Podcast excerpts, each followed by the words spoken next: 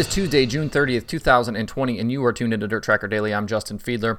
Uh, a lot of stuff to get to today. A couple of news items here right off the top uh, from last night and this morning, uh, and then we'll give you a full rundown on everything PA Speed Week so far. Uh, but let's jump right in. Eldora Speedway and the World of Outlaws announced late yesterday that the Kings Royal, which was originally scheduled for uh, July 15th through the 18th, has been sacked for 2020. Ongoing restrictions in Ohio for large gatherings remain in place, and the Speedway couldn't get a plan approved to reopen with fans in attendance. Fans that already have tickets and the like should keep them as they will be honored for the Kings Royal in 2021. If you would like more information, you can find it at eldoraspeedway.com or worldofoutlaws.com. Uh, certainly a kick in the gut for uh, a lot of Ohio fans and a lot of other people that come from a long ways away to uh, to show up for the Kings Royal.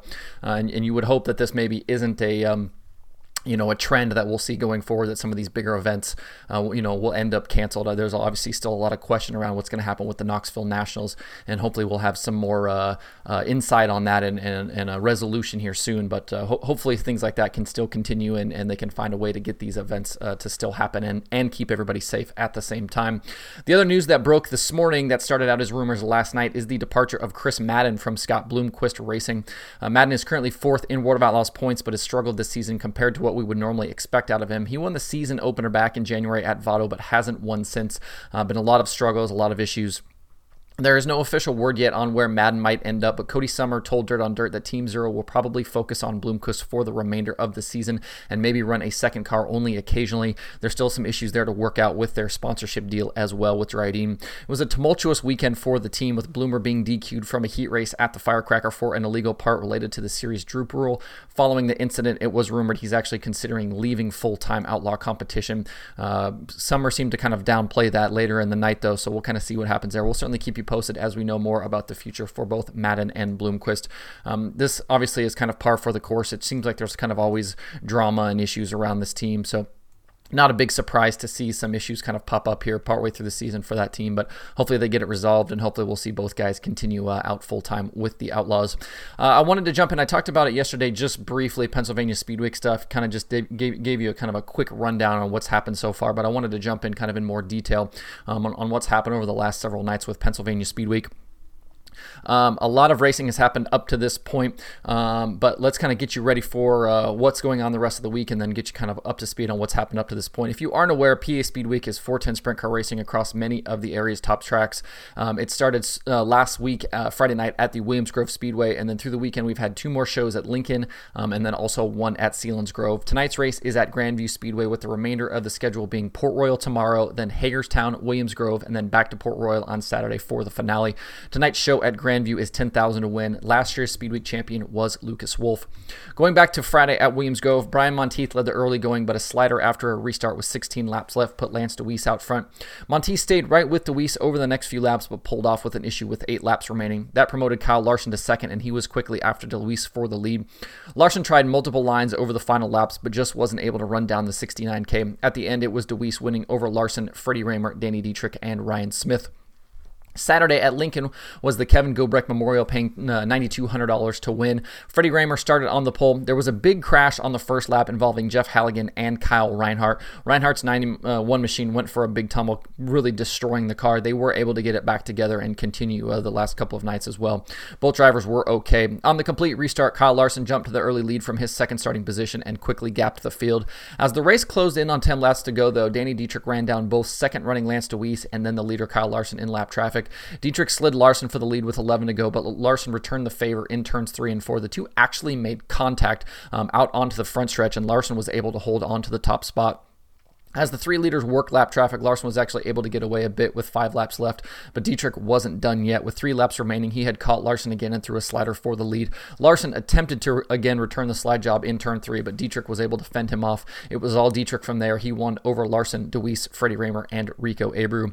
On Sunday, the tour moved over to Selinsgrove Speedway for the 30 lap Jan Opperman Dick Bogar Memorial, paying 5000 to win.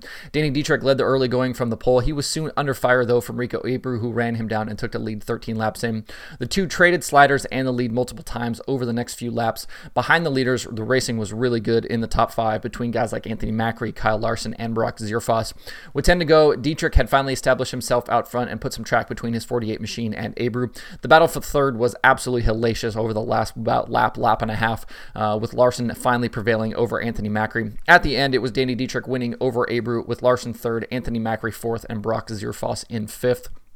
And then last night, Speedweek came back to Lincoln Speedway for 30 laps and 7,000 to win. An already tough Speedweek field that we've seen so far was made even more difficult with the addition of guys like Aaron Reutzel, Cory Eliason, and even Christopher Bell sticking around after the Pocono weekend uh, to bring out his sprint car after a while off. Rico Abreu and Reutzel started together on the front row. Rico has had a very strong Speedweek so far, and he was out front quickly. Behind him, Bell and Larson battling for third in the early going was absolutely worth the price of admission.